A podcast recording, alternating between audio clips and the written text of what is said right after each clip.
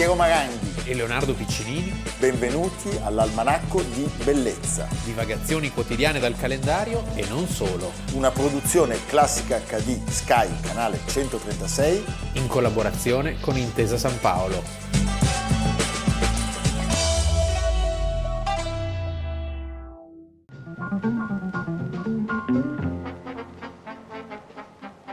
Uffa, neanche la mattina presto si può circolare. Mmm, carini, calmi, andate calmi, andate calmi. Ma perché non se ne stanno a casa a dormire tutti questi lavoratori? Almeno la domenica mattina.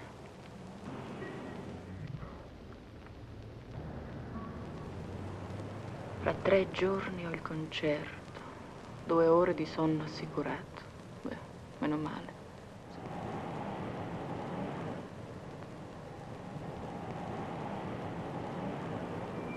Domani mattina c'è il funerale del senatore. Devo assolutamente farmi viva. Alle 10 il comitato delle patronesse. A colazione coi suoceri. La sera con gli americani. Il mattino dopo. Il mattino dopo. Ah sì, gli orfani di padre Astolfi. Almanacco di Bellezza, 28 gennaio, Piero Maranghi. Leonardo Piccinini.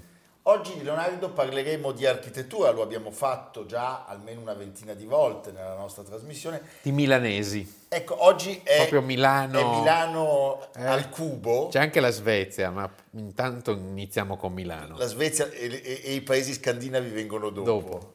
Perché eh, abbiamo sempre raccontato architetti molto famosi, molto significativi. Oggi invece raccontiamo degli architetti Che se li nomini fai bella figura. Beh, perché il nome, Eh, la, coppiata piace tantissimo. È quasi come Figini e Pollini. Piccinini Maranghi. Vicini di Maranghi, noi oggi parliamo di Asnago e Wender. E non sono forse conosciuti dal grande pubblico, ma non per questo meno importanti. Asnago e Wender sono una coppia di architetti. Mario Asnago era nato a Barlassina il 25 marzo del 1896 Brianza, era figlio di un mobiliere, infatti. era figlio di un mobiliere e muore oggi nel 1981. Claudio Wender invece nasce a Milano otto anni dopo, Sì. il 20 marzo, e morirà a Saronno il 23 settembre del 1986. Loro si erano conosciuti a Bologna, eh, al Regio Istituto di Belle Arti di Bologna, dove si laureano in architettura nel 22 e iniziano subito a lavorare insieme, firmano il progetto, Per il monumento dei caduti di Como. lo vincono. Lo vincono, poi Però poi il monumento viene rifiutato Sì. e noi conosciamo quello di arriva Terrani. Arriva Terragni. Sì. Arriva Terragni che eh, fa un omaggio a, a Sant'Elia, quindi tutto questo diventa molto comasco, direi anche giustamente. Però devo dire, eh, è una partenza importante la loro e eh, questo sodalizio continua fino al 1971 quando Asnago si ritira proprio a Como per dedicarsi a una sua grande passione, Leonardo Che non è la pesca. che non è la pesca, forse, certi, certi lavarelli a Como ho pescato. Ma era la pittura. Era la pittura. Era Sì, la pittura. Perché da giovane era stato allievo di Emilio Longoni, uno dei grandi pittori divisionisti di quella Milano tra 8 e 900. Uno che guardava al maestro assoluto. Le pecore, le mucche. Beh, Segantini. Segantini. Meraviglioso. Meraviglioso. eh? Abbiamo già detto che si laureano insieme, malgrado Sì. gli otto anni di differenza. C'è una ragione, è una ragione profonda e drammatica, perché dei due Asnago era stato soldato e poi aveva lavorato per mantenersi e quindi il suo corso eh, universitario aveva subito dei rallentamenti. Sì. Ma non per questo sarebbe stata meno significativa la sua, la sua opera. Una collaborazione che appunto inizia negli anni 20, il loro studio era in via Cappuccio, di fronte all'incrocio con via Sant'Orsola, e talmente stretta questa collaborazione da essere identificati i loro nomi senza segni di interpunzione, Sì, senza- sì. Asnago Vender. Asnago Vender. No, proprio Eh? così. E parliamo di quel professionismo colto che nel dopoguerra ha avuto un ruolo fondamentale per apportare, diciamo, eh, quel, quel, necessario rinnovamento del movimento moderno che eh, ha portato degli esiti straordinari nel momento drammatico e felice insieme della ricostruzione. Sì, diciamo che Milano ha avuto due grandi momenti in cui è stata molto rinnovata e entrambi hanno fatto parte di, questa, di questo sviluppo. Il primo negli anni 30 quando c'è il nuovo piano regolatore e si eliminano interi quartieri, pensiamo al cosiddetto bottonuto, cioè l'area che c'è tra Piazza Diaz e, e la Torre Velasca e infatti se voi andate in quella zona eh, c'è un campionario di architetture le più diverse e anche un loro bellissimo edificio. E poi il secondo momento è quello del rinnovamento dopo la guerra e anche lì saranno protagonisti. Protagonisti sia Magistretti, a Gardella, Figini Pollini,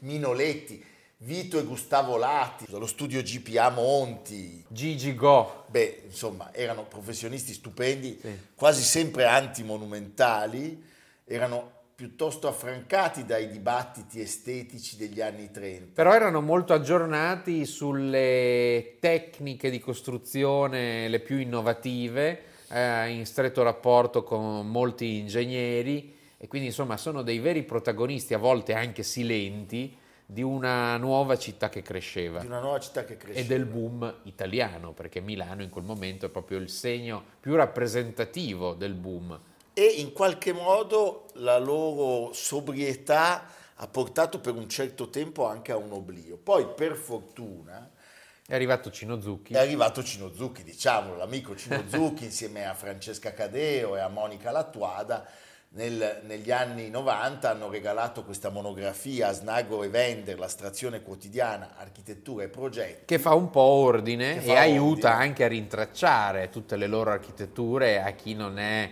eh, esperto, anzi si può veramente fare un itinerario sulle tracce di Asnago e Vender. Ma è quello che noi proporremo ai nostri telespettatori. Venite a Milano o se ci abitate fatelo. Telefonate, Telefonate a Piero a me che, che ha la cartina. No, vi accompagno chiaramente, però mi offrite un GNP poi, questo deve essere, deve essere chiaro. Sai che non è ancora arrivata la mozzarella, Leonardo? Ah. Peccato perché mi ero tenuto un po' Ma leggero. Vi informeremo su, sull'evoluzione ecco, della mozzarella. Sto facendo la dieta apposta per eh, prepararmi. Sono, sono architetti che non sono forse diventati subito archistar perché non hanno fatto il grattacielo, non hanno fatto il monumento. No, non l'hanno fatto perché loro facevano i condomini. Ugo, secondo me faresti bene andare dall'americano. Come va, Chino?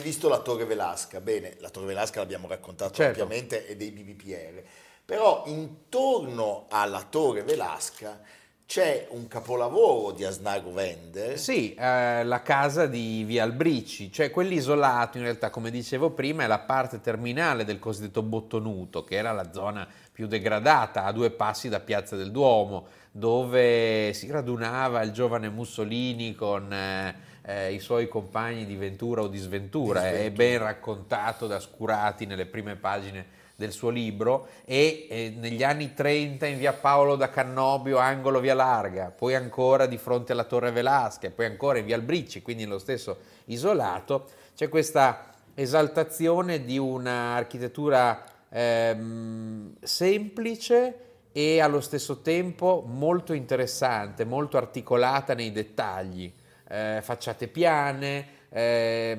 quasi una, come fosse una pittura astratta la loro decorazione. Sono edifici molto eleganti, molto eleganti che, che, però non sono carichi, non vogliono no. esibire e non vogliono eh, essere ridondanti, anzi sono fatti per sottrazione, potremmo sono dire. Sono fatti per sottrazione, ci fanno pensare a un grandissimo maestro, guardandoli pensiamo al Varo Sizza, sì e devo dire... Sono molto moderni, sono molto Sono tecnologici, molto ci fanno venire in mente quelle grandi barche a vela eh, scicchissime che, che piacciono tanto ai nostri Industriali. industriali. Va bene, che non- peraltro non ci invitano mai. Mai, come mai? eh, non lo so. Si vergognano. Sì, perché eh, quando ci dicono prenda il tangone, noi non sappiamo da dove incominciare. Senti Leonardo, la cosa straordinaria delle architetture di Asnago Vender, Asnago e Vender, è la tenuta nel tempo. Sì. Perché sono ancora oggi degli edifici bellissimi. L'edificio forse più citato di tutti, che ha un'importanza anche nella società e anche nella storia, in via Lanzone, vicino a Sant'Ambrogio, l'edificio per uffici e grandi residenze, siamo all'inizio degli anni 50. La casa 21 aprile. che sporge verso il giardino, molto accurata, molto avanzata tecnologicamente e che sorge al posto dell'antico palazzo dei Panigarola. Era un'area di grandi palazzi che sono stati distrutti durante la guerra. Certo, e molte macerie le abbiamo viste fino a pochi anni E fa. proprio dove sorge quella casa, la casa Panigarola conservava i famosi affreschi di Bramante che furono staccati all'inizio del Novecento e quindi salvati e oggi sono a Brera. All'inizio della notte di Antonioni, 1961, Marcello Mastroianni e Jean Moreau si vedono proprio in quell'edificio che è una clinica nel film e se guardate attentamente vedrete che di fronte ci sono ancora le rovine, le macerie della guerra. Quindi era una città che si leccava le ferite e risorgeva a nuova vita. Un altro edificio molto interessante lo trovate in via Manine, Sì. è un edificio del 1934, non lontano quindi da quel momento straordinario dell'architettura. La Cabrutta. La Cabrutta e l'edificio della Montecatini di Gio Ponti. Sì. E eh, solo due anni dopo loro ancora in Viale Tunisia completano un blocco edilizio che sembra già venire da un'altra epoca.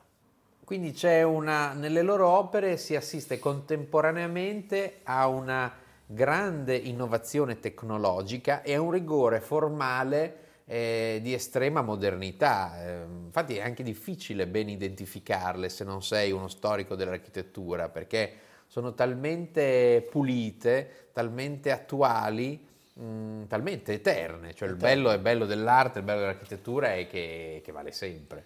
E poi vogliamo citare quell'edificio splendido in via Colmoschini, è un'opera sempre del 39, che è la casa eh, in cotto, con la facciata in cotto, che è rigorosa senza eccezioni e ha, devo dire, questa sfilata, balconcini sporgenti. sì, questa sfilata di cubetti di metallo bianchi come balconcini che è straordinaria. Ma che i balconi escano dall'edificio e rientrino, cioè come delle, fossero delle semoventi, è, è una delle loro caratteristiche.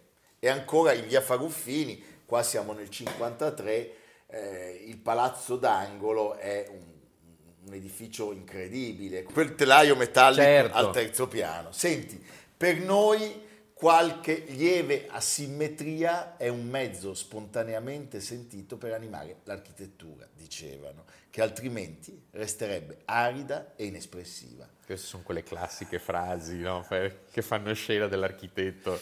Beh, Sempre la simmetria, la signora. simmetria, la casa di Via Verga del 1965, che dà l'idea proprio di una casa come di una casa costruita sopra l'altra. Sì, perché ha questo enorme tetto spiovente di rame che dà l'impressione di un accumulo. E uno degli ultimi loro progetti è molto significativo. Parliamo della, della- della casa d'angolo in Via della Signora, siamo dietro alla statale di Milano. Con le finestre che sporgono quasi come dei bow window, no? Eh, no, sono tante invenzioni che, che è difficile dimenticare. Allora, speriamo noi di avervi fatto venire voglia di organizzare un tour milanese Sì. delle case di Asnago e Vender. I famosi tour dell'almanacco. tour dell'almanacco.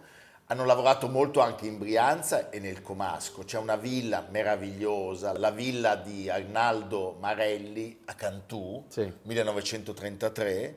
Beh, noi eh, vi auguriamo di immergervi presto nel mondo di Asnago e Vender. Dedichiamo la puntata a un amico, Jody Vender Eh, Jody Vender. erede dell'architetto Vender e uomo sempre molto sensibile. Nella famiglia Wender c'era anche Sensibile anche alla bellezza. alla bellezza Di tutti i tipi. Beh, anche alla la bellezza di un'altra nostra Eh, cara sì. amica, l'Alba nazionale, Jody Eh, sì. Alba. E poi ricordiamolo, sempre nella famiglia Wender c'è stato uno straordinario fotografo, Molto elegante, Federico Vender. Federico Wender. Quindi immergetevi nelle architetture di Asnago e Wender. E veniteci a trovare a Milano. Sì, portate- Telefonate a Piero. Telefonate a me, portate qualcosa da mangiare, anche Sì. da bere. Va bene, un ultimo contributo.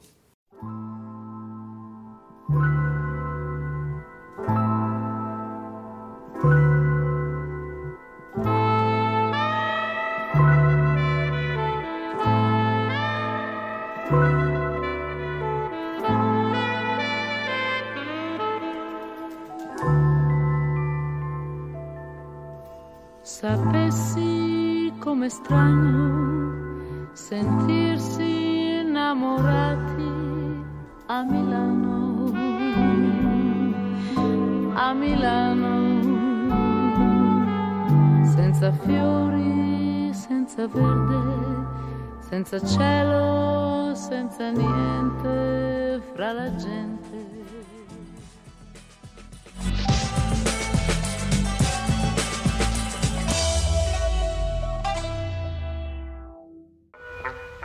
Lì.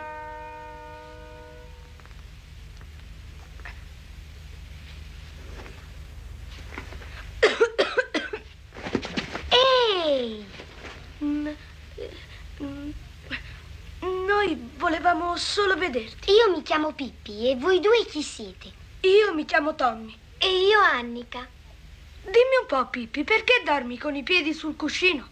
Te lo spiego subito. In Egitto tutta la gente dorme con i piedi sul cuscino e con la testa tra i piedi e dormono così profondamente che al mattino hanno bisogno del cannone per svegliarsi. E tu come fai a saperlo? Vuoi dire forse che sei stata in Egitto? Naturalmente, io sono stata in ogni parte del mondo. Dici davvero? Smettila, stai dicendo delle bugie. Sì, è vero, ho mentito. È terribile, ma è più forte di me.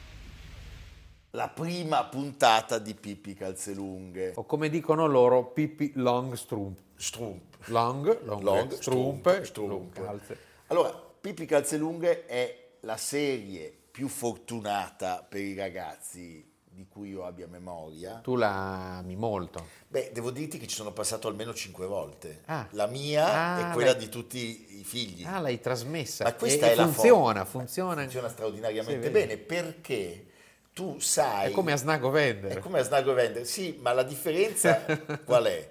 Che basta farlo una volta sola, cioè le puntate di Pippi Calzelunghe sono poco più di 20, però si ha l'impressione che non finiscano mai. Ma perché? Perché quando un figlio entra in questa vicenda, ce n'è un altro un po' più grande che esce e questa cosa si staffetta. si rinnova all'infinito Vedi? e ha una fortuna anche economica, lasciami dire, incredibile. Allora, il nome di Pippi Calzelunghe lo leggiamo tutto, è Pipilotta Virtuaglia Rolgardigna Succiamente e Frasilla Calzelunghe, ma noi la chiamiamo Pippi. Calze lunghe. Sì, eh, tra l'altro sai che il procione ha una passione per Pippi Calzelunghe. E Amerigo? Amerigo lo guarda un po' nelle retrovie. Ah, ok. Cioè, eh, Lascia andare avanti il progetto. lascia davanti il procione che mentre guarda Pippi Calzelunghe mangia del lampredotto, ma questa è un'altra vicenda. Allora, Pippi Calzelunghe è stato creato dalla scrittrice svedese, scrittrice per l'infanzia più famosa al mondo, Astrid Lindgren. E possiamo dire che è una felicità quella di Pippi Calzelunghe, è un- una felicità quasi reale, una vita così molto leggera, che è il contrario della biografia della Beh, scrittrice. lasciami dire che c'è un'andata e un ritorno. Sì, però ha fatto fatica, Sì. mentre Pippi Calzelunghe gran fatica non la no, fa. non la fa. Anche se in alcune puntate c'è sempre un Ecco, crinale tu che di sei esperto, c'è un raccontami. crinale di inquietudine Ecco, che vabbè, poi in si risolve sempre, c'è sempre, sempre, l'inquietudine, eh. Bergman, Docet. Però Pippi vive da sola, è fortissima, è ricchissima, disubbidisce agli adulti, fa quello che vuole poi riesce sempre però a essere ben voluta e accettata. Secondo la sua autrice, Pippi rappresenta la mia visione infantile di una persona che ha il potere ma non ne abusa, e questo è molto bello. E Astrid Anna Emilia Eriksson nasce in una famiglia di agricoltori del sud della Svezia Sì. il 14 novembre del 1907 e lei per tutta la vita ricorderà la sua infanzia come un'infanzia dorata. Un'età dell'oro sempre rispetto felice. a quello che poi è successo. Il lavoro nei campi, i giochi con le due sorelle e il fratello, la scuola, le letture. Poi cosa accade? Che questa giovane ragazza ribelle non Rib- perde occasione per andare a ballare, Ballare, a divertirsi. a divertirsi nella piccola cittadina di Che Vimmerby. noia. Eh, Vimmerby. A 18 anni rimane incinta. A non 18 è un mistero, però. Dal capo redattore per rimanere incinta. Eh beh, da- no, no, sì, non c'era San Giuseppe, diciamo. No, il padre è il caporedattore del giornale locale, per cui lei scrive piccole notizie e reportage. Sì. Allora, cosa succede? Che la famiglia... Che vergogna. Che vergogna. La mandano a Stoccolma Sì. per evitare il giudizio morale della piccola Nel paese cittadina. piccolo e la gente mormora. Eh, molto, mor- mor- eh, a Vimmerby mormoravano tantissimo, anche le alci. E lei viene mandata a, a- a Copenaghen. Perché? Perché questo bambino Lars deve nascere nell'unica clinica che accetta di far nascere figli senza dichiarare il nome del padre. Siamo nel 1925, quindi Oh, insomma certo. i tempi erano quelli. E poco dopo, nel 26, il figlio viene affidato alle cure di Marie Stevens, che era una signora danese che prendeva, oltre ai suoi figli, in carico eh, i bambini di ragazze madri. Quindi quest'infanzia solare, questo ricordo di un'infanzia solare, si spezza e la gioventù di questa ragazza diventa una gioventù triste. Cioè lei vive, come dire, con molti stenti, deve sopravvivere piattamente, dice lei, eh, con molta malinconia e tutti i soldi che guadagna vengono accantonati per fare visita al figlio a Copenaghen e lei riceve dei pacchi dai genitori per sopravvivere. Nel 1928 però inizia a lavorare come segretaria dell'Automobile Club Di Svezia. di Svezia, non quello a Milano. No, no, quello di Svezia, con tutte le Volvo parcheggiate. E c'è un E il capo capo ufficio. è Sture Lindgren, Lindgren, appunto. di nuovo, di quindi nuovo. c'è un... nove anni più anziano, già sposato, quindi uno dice adesso si, si ripete la storia, invece no, vedi che c'è un'andata e ritorno, perché Potrebbe essere la ripetizione della storia con il vecchio caporedattore Bloomberg. e invece no, No. lui si, si divide e la sposa nel 1931, adottando Lars e dando vita a una bambina che si chiama Karin. È vero amore. Eh, beh, stupendo.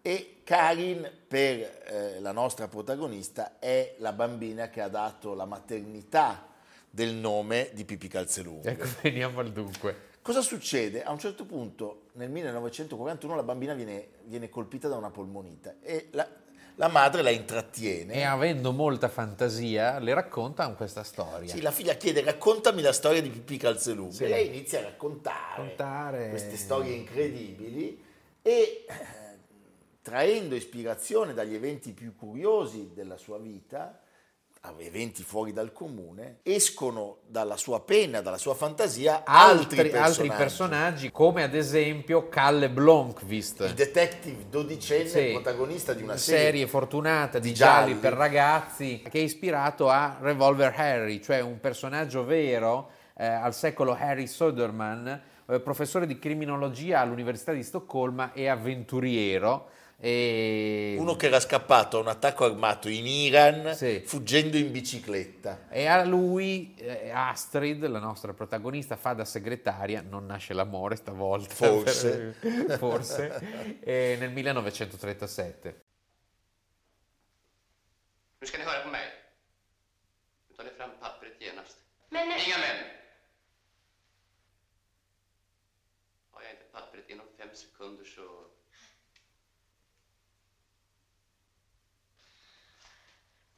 det ligger visst där inne. Ska jag hämta? Åh nej! Ställ över väggen. Slå på. Väggen var det. Poppa sås hos Poppa.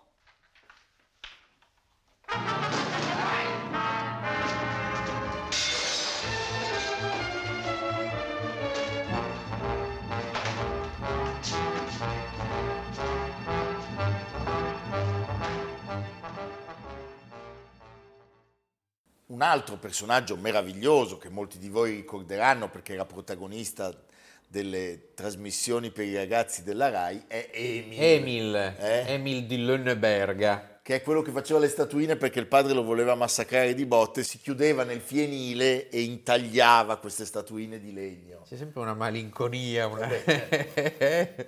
Abbiamo parlato recentemente di Strindberg, d'altra parte, eh, quella malinconia lì è... Quindi Pippi Calzelunghe, il detective dodicenne, Emil. Però ricordiamo, nella vita di questa donna c'è stato anche un grande impegno civile. Sì, che quindi non è solo una scrittrice, ma è anche una donna impegnata. Eh, nel 78 accetta il premio per la pace degli editori tedeschi, che è un manifesto contro la guerra, contro ogni tipo di violenza, specialmente contro quella eh, verso i bambini. E eh, l'anno successivo, cioè nel 79, eh, viene approvata in Svezia una legge che vieta le punizioni corporali sui bambini. E poi arrivano gli anni Solo 80. nel 79. Sì, infatti, in effetti non è... e poi negli anni 80 la sua voce forte contro eh, l'energia nucleare e contro il maltrattamento degli animali. E nell'88 c'è l'approvazione della, della Svezia riguardo alla, alla protezione proprio del- degli animali che prende il suo nome. Oggi La legge si Lindgren. chiama la legge Lindgren. Sì. Il 28 oggi, Vent'anni fa. 21, perché Ah, 21, potevamo farlo l'anno scorso, ma siamo snob. Astrid Lindgren muore a Stoccolma, Stoccolma. cieca, sorda e mezza pazza come si diverte a descriversi. Doveva essere simpatica. Molto. Il suo funerale, pensa, si tiene l'8 marzo Sì. successivo, quindi un sacco di giorni Una dopo. gio- nella Gio- festa della donna. la festa della donna. E la sua bara è posta su una carrozza trainata da cavalli attraverso la città, salutata da centinaia di migliaia di persone, di adulti, di bambini, tutti con un suo libro tra le mani. Che bella atmosfera. Ti posso far vedere Emil? Sì, ti Va prego. bene, eh, perché lui non ha vissuto queste cose. Io non c'ero. No, lui da bambino leggeva lo zibaldone di Leopardi. il pastore errante E si- dell'Asia. E si vede, prego. Adesso vedrai!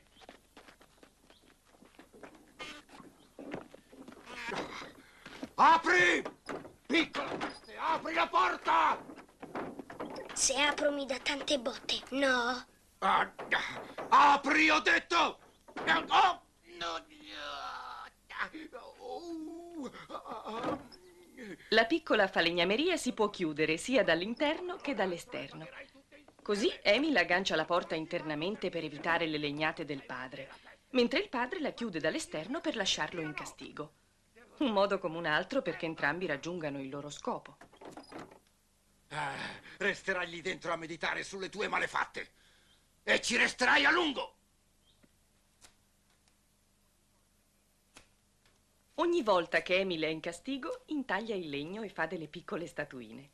Già, è la collezione di statuine di legno più numerosa di tutta la regione. Sì, ne ha veramente tante. E ognuna rappresenta una marachella. Ogni volta che sono in castigo, ne faccio una. Almanacco di bellezza a cura di Piero Maranghi e Leonardo Piccini. Con Lucia Simioni, Samantha Chiodini, Silvia Corbetta, Jacopo Ghilardotti, Paolo Faroni, Stefano Puppini. Realizzato da Amerigo Daveri, Domenico Catano, Luigi Consolandi, Simone Manganello, Valentino Puppini. Una produzione classica HD, Sky canale 136 in collaborazione con Intesa San Paolo.